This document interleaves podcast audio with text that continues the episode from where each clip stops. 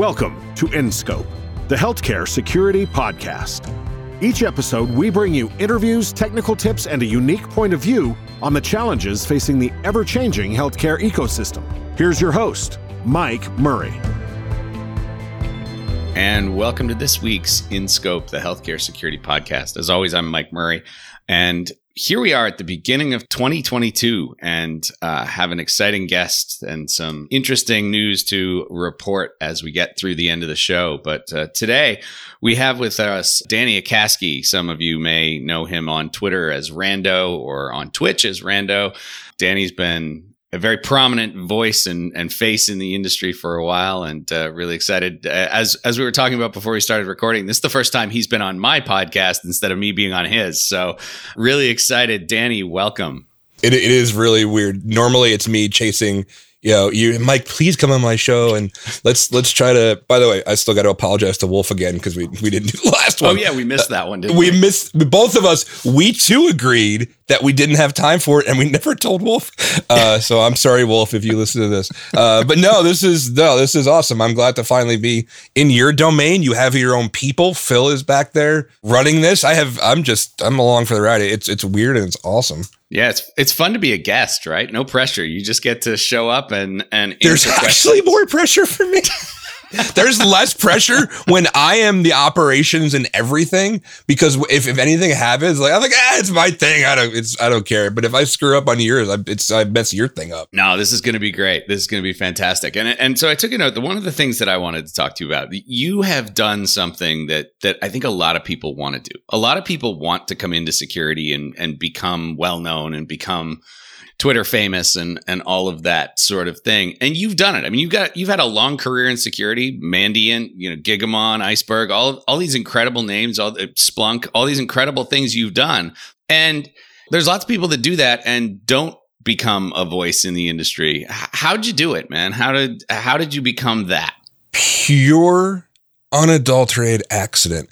One of my fa- actually not one of my favorite story about that is I was flying to my first DEF CON and I got on the plane in Newark and I ended up sitting next to another hacker. She is um, at can Has Pi uh, she does a lot of work with like Ed Skoudis and and and and, and the counter hack. She helped build the counter hack challenge, and I, I was literally no, like nobody knew me. It's my first DEF CON, whatever. And she goes, "Oh, are, are you one of you're you're one of those uh, infosec rock stars?" And I was like, "I got like 20 followers." No, you're mistaking me because people mistake me for different people all the time. And fast forward now of like being like I can go. The cool part is I can go anywhere in in any city and be like, hey, who can I hang out with? How did I do, dude? I honestly, I think to not give a BS answer and to not demur and do that false modesty thing. I think it's just that I just grinded it out, and it wasn't even a grind. It was like I started going to conferences and I started engaging with people because that's just naturally who I am. I didn't I didn't force it. I was like, "Oh, here's a place where I can go talk to people. Oh, these people have the same sense of humor I do. They're into the same things. I'm learning things from these people." And, you know, I think I joined Twitter back in like 2011, 2012. And, you know, fast forward to today, for some reason that follower count says 17,000. Like, I don't know how many of them are real. Even if like a third of them are real people and not robots it's cool. I like it's it, I say it every day. I feel like I won the lottery. And it really like every day I wake up and I'm just so thankful that I had to have so many people to engage with. And it's just that, man. It's it's being it's being in tons of lobby cons and having conversations and just being with people and and hanging out and then also being interested in the thing and you have a thing to say and maybe some other people like those things that you say and then you say more things and that's just how it happens, man. It's and then like all of a sudden, this is it. I love what I do. I I love this whole thing. Like I love the community way more than any paycheck I I ever got. Like I could go dig dig trenches for you know for a living hard manual labor as opposed to being you know in front of a computer screen as long as i still had these same people that i could hang out with it, it would be a good life for me that's a that's a wonderful statement, and I think I think the the old "do what you love and you'll never work a day in your life" is kind of uh, coming through in what you're saying. So as we were talking, something came to mind, and I think it's really interesting how many different communities our uh, you know our industry has. The healthcare security community is not always the you know the Venn diagram of the healthcare security community and the DEF CON crowd and people who are on Twitter. There's a lot of places where those circles don't overlap, and I'm I'm curious to to know how you see you know bringing those things together and and having just all these different communities in our industry. Uh, it, there's yeah between red team, blue team, ICS, healthcare, uh, and all of these things. And honestly, it, th- this year will be my sixth DEF CON, and and I think that that is really the linchpin. There are there are different schools of thought. People are tired of DEF CON. People are you know blah blah blah. But I still see the magic in it because for me, DEF CON is my New Year's. Right? I don't like regular New Year's. I think it's boring. DEF CON is how I mark how my years go by, and this is a place that brings together in all of these villages, right? You have the you have the biomed village, you have the av God, the aviation village and things like that. A whole nother community doing that kind of thing. Now you how, have the how about the biohacking village where the biohacking I, I have funny I have two funny stories about the biohacking village, uh, which are very dear to my heart. But biohacking, which is huge. I actually saw them coming into DEF CON, the last in-person one, and like they were wheeling out a gurney out of the back of a truck and I was like, you guys need help? And they're like, no, we got this, but thank you. And like they were gruff, but they were nice because I think they were having a hard time getting the equipment in. So you have these things and you go and you could just go in between and then and then you have aviation people who are curious about biomed who are curious about and then you have the parties and then you start talking to people. It is nothing short of magical it is just the and so you have all these cross pollinations we are our, own happy little virus right? We infect each other with our curiosity and sometimes con crud and then you say hey i want to do work on that but i don't work in that but let's cross pollinate and do like it's magic. It's awesome. And then pushing out from def con the official one every year you have all these different DEF CON groups. I have my own out here in Pennsylvania. And then there's ones in Jersey and Philly and New York. And we talk to them and they come visit us. And then when I'm out somewhere, and then you have B-sides, it's just, it's this constant, constant flow, even in pandemic times where you have people being not in person, right? You have all these virtual cons. You have people like like Lesley Carhart and Pancakes Con spinning up a con in three days, three times to to share these things. And I use their con as an example because Lesley has said your your talk has to be half of a tech thing and half of something non-tech whatsoever. And then that's how you would find common ground and be like, oh, this is cool. I'm going to talk to this person. And it's it's just it's if, if you stop and think about all the different crossovers and parallels, like your your mind actually smokes. But it's just a natural thing that I just I adore. I love it. Uh, it's it's the best. So the whole the whole pancakes con topic reminds me of of how we really started as uh, in in that side of the industry. I mean, if you go back to the history of of the early hacking, you know, community. Uh, I mean, all the way back to the to the early to mid '90s, where you really saw things like Phrack and uh, these community information sharing driving a lot of the things that eventually became that side of the security industry. Whereas and, and I think it's still for those people who came up and by the way, just to give some context, this I think will be my 18th DEF CON, maybe my oh 19th. My, my, first one was 2001. Uh, just to give some some age, uh, yeah, I'm old is really what I'm what I'm actually saying here. but the the interesting thing about that part of our industry, you know, there, there's all these people that come into security today by getting a degree and going to school for it. That wasn't a thing in the 90s. You couldn't go to school to become an, an, information security professional back in the old days.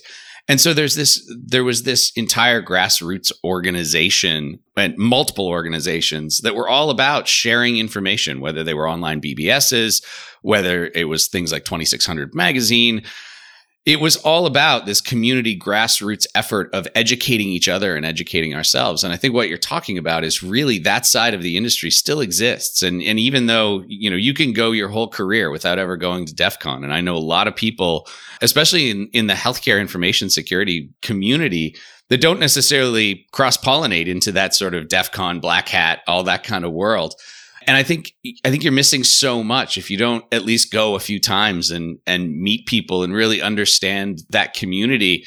it, it becomes it's an entirely different way to engage, and I think it's really important.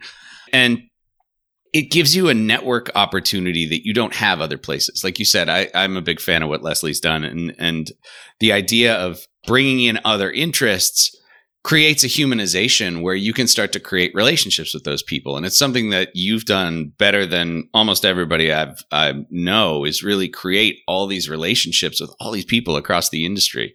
And part of it is you're a natural extrovert but like how do you actually do it? How do you you know is it is it just who you are or is it something that you actually approach and and are intentional about?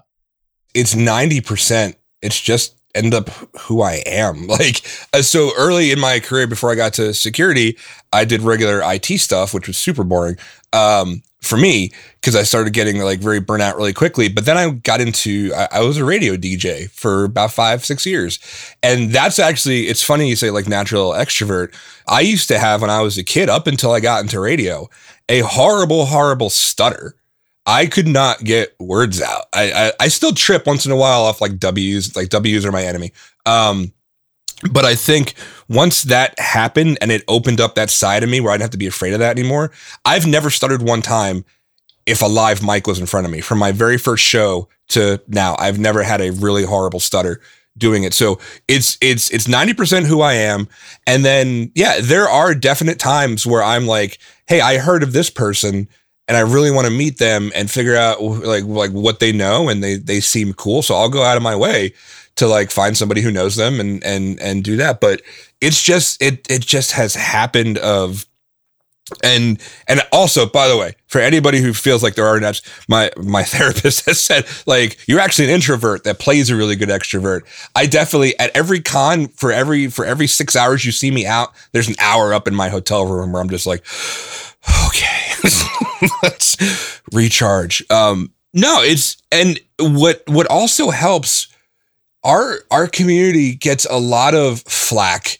And listen, there are there are jerks everywhere. I mean, it's it's not unique. It's it's everywhere. But there but those are always the edge cases that tend to speak louder than the normality of the baseline of everybody being very nice and wanting to talk uh, and and things like that. So that's and you know there there's actually a really good book for people who might be listening to this and be like okay well danny's natural at it. I'm not. There's a book called uh, super connector um, that actually was referred to me by by uh, by wolf. And it's it's like 50-50 but it actually gives really good points of all the stuff that i actually do to go approach people and just do things. And it, it's, it's something you can learn. Um, but yeah that's i mean it's just normally just me. I've always been very like, hey, come talk to me, or I'll. I, I I went to a metal show last week. None of my friends wanted to go. I was by myself, and there's thousands of people, and I ended up making like ten friends and hanging out with them all night because it's just my thing now. It's you find you can find really common ground with a lot of people that you wouldn't think. It's a good skill to have too, especially especially in that sort of community area when you're when you're trying to make when you're trying to make communities around yourself. That's a skill you have to have. And another book on that area oldie but goodie, there was a book by Keith Ferrazzi called Never Eat Alone. Goes way back to I think you know 2001 or 2002, but uh, a book that that led me down similar roads. I'm also a very practiced extrovert, but not extroverted in the least. I'm I'm you know our ratios are opposite. You, you can you go out for six hours and hide in the hotel for one. I hide in the hotel for six hours and go, go out, out, for, for one. one. So yeah, but I know that feeling well. On that, we talked a lot before we got on the call about mission and and, and things. You know, I, I, know you end up talking about careers a lot. We've talked about careers on your on your Twitch stream and and stuff a bunch of times.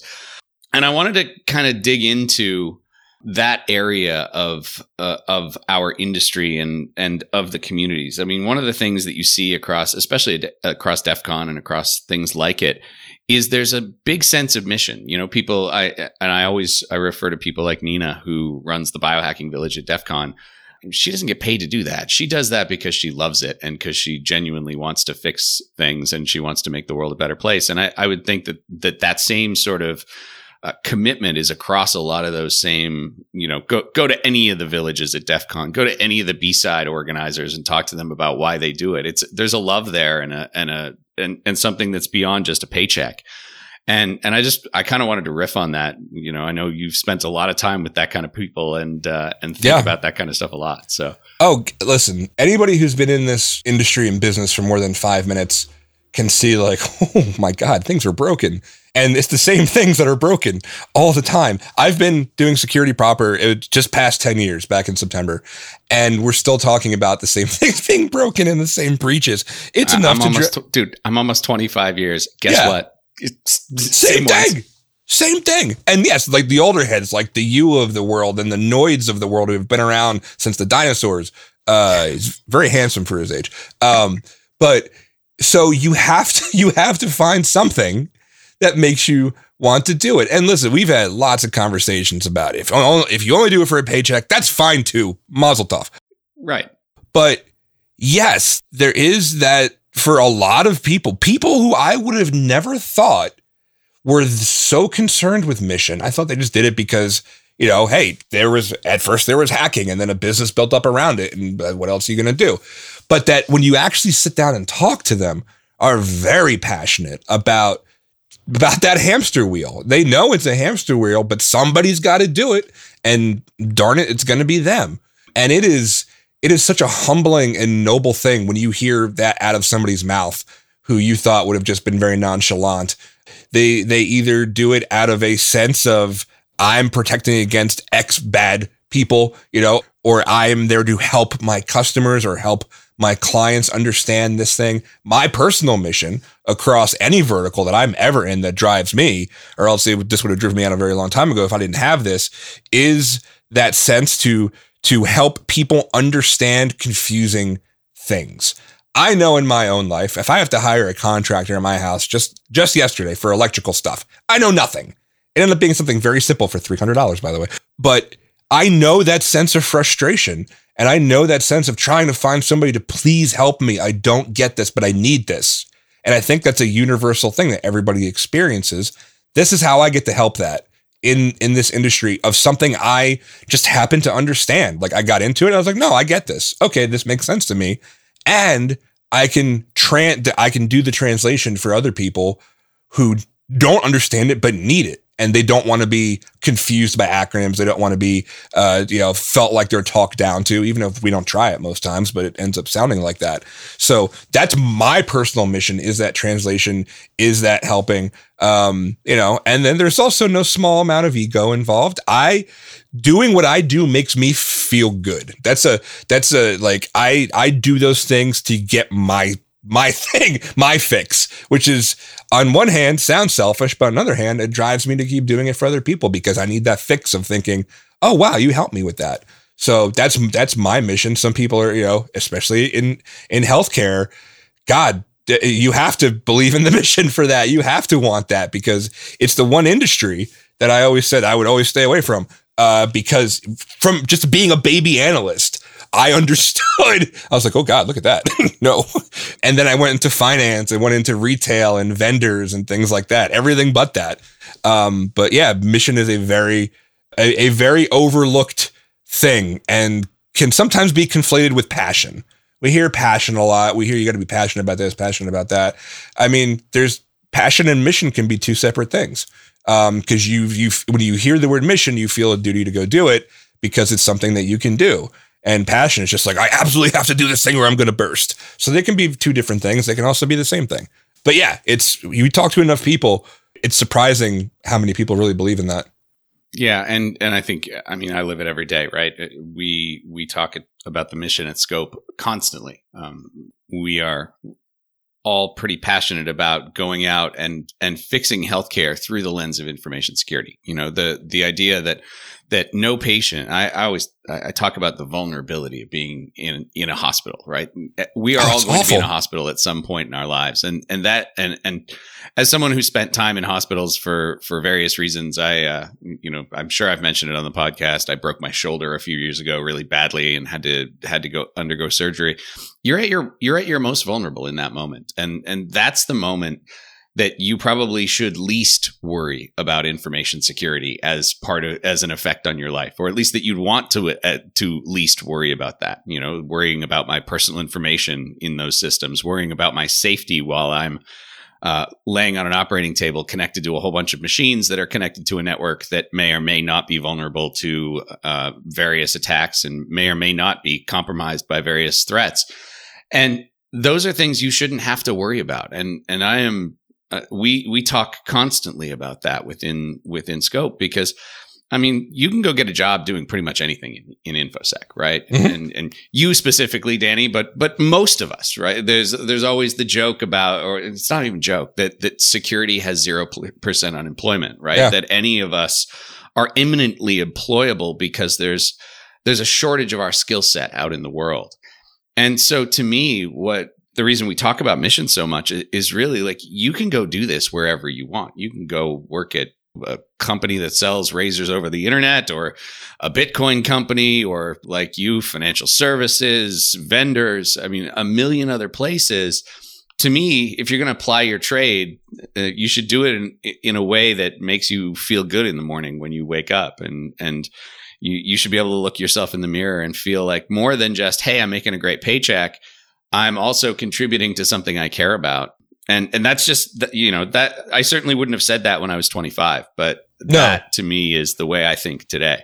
There's that too. I'm I just turned 40, and now that seems more reasonable to me than just going to a vendor and like help. I mean, yeah, I'll help them sell and and and then by you know, but by cause and effect that that person's that company's going to use that thing to help fix something that they need or whatever. But can you just imagine? And you know, I, I think the other term that I haven't actually said out right is the whole like a quotient of empathy, right? Can you imagine again for all of the things that between just between you and I, like that we know and in our cumulative years of experience at things, none of that helps when we're in a hospital gown, hooked up to an EKG because something is going wrong. Like nothing uh, that does, we can't help ourselves for all the things that people like are going to compliment us about, about what we know and things that we've done we're done. And then, then the last thing, even people like, well, maybe, not people like us, but are thinking about is what happens. You get hit twice.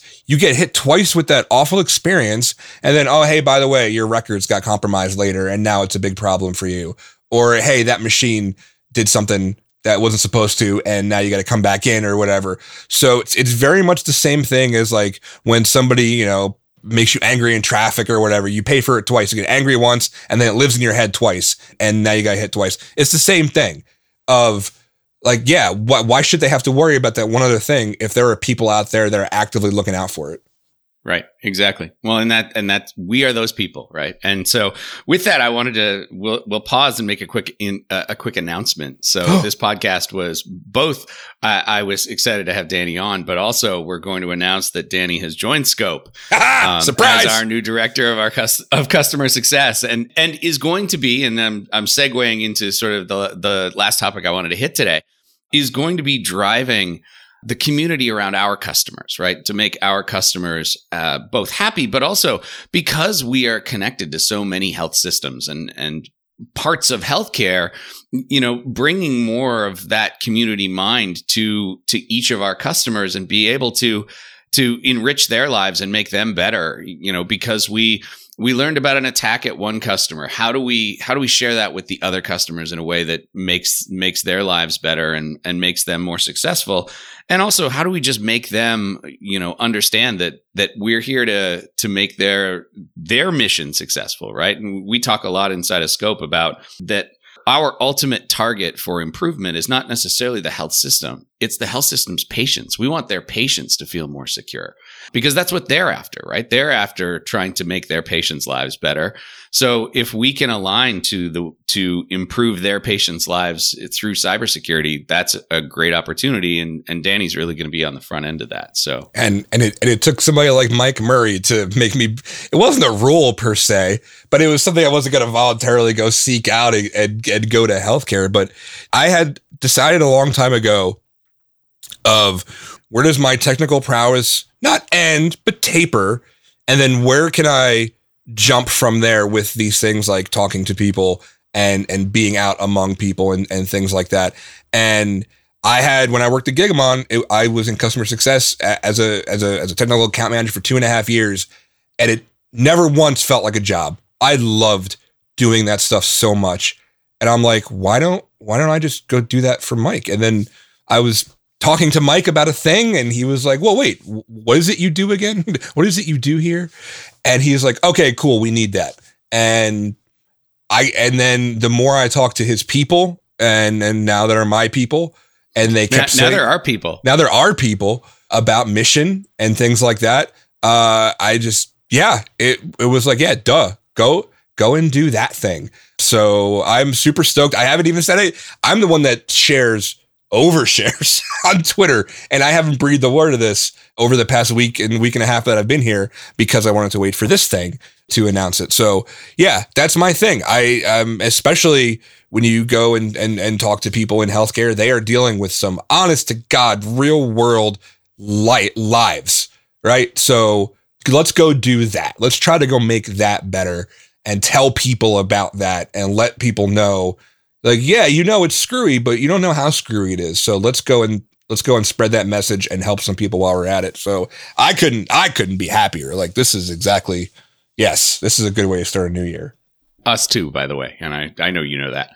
With that why don't we just do what i always do at the end of every podcast which is where can the world find more of you? Obviously they can now find you at scope but if the world wants more danny where where do they go? Oh god a therapist so uh, uh, I listen. I love Twitter. I, Twitter has been. Uh, God, I I don't know where actually I, I would be with that. Just connect with people. So yes, I am at d aka CKI on Twitter. You can find me there. Uh, my DMs are always open. I love talking to people. And yes, I will overshare. I do overshare, but now I'm going to have a lot more, a lot more healthcare security uh, content. Hopefully, bring a lot of folks together. I also have done. I haven't done it lately, but um, I'm going to say it because I did it for a reason. Is when I was doing a lot of podcasting and things like that, a lot of videos and stuff. I do have a uh, channel up on YouTube where I have a lot of, I did a lot of like instructional streams about about how to stream, and I did a lot of interviews. My interviews with Mike and Wolf are up there, so it's uh, YouTube.com/slash Second Order Chaos. And I got a lot of stuff up there. Some of it's really goofy, like me trying to build a new computer for eight hours over two nights. But yeah, Twitter is the thing. Twitter is where I is how I enter the world at this moment. That's incredible. Well, Danny, thank you for coming on. We're going to have you on a bunch because you work here now and you're part of the team, and so you, and I got paid know. to be on it now. yeah, exactly. And so, so we're gonna we're gonna use that because you're a far better host than I am. But yeah, we'll have you we'll have you come on and do stuff, and we'll we'll be around. But I'll say publicly what I've said to you many times: excited to have you on the team, and excited to to continue to fight this mission and and to to build this with you. So, welcome to Scope, and uh, with that, thank you everybody for listening listening as always. And we will be back with more interesting and uh, and hopefully engaging content. Thanks for joining us for this episode of InScope. To make sure you never miss an episode, hop on over to www.scopesecurity.com to sign up. Or you can listen on Apple Podcasts, Spotify, or Stitcher. And if you have ideas for topics, guests, or technical tips, please contact us at podcast at scopesecurity.com.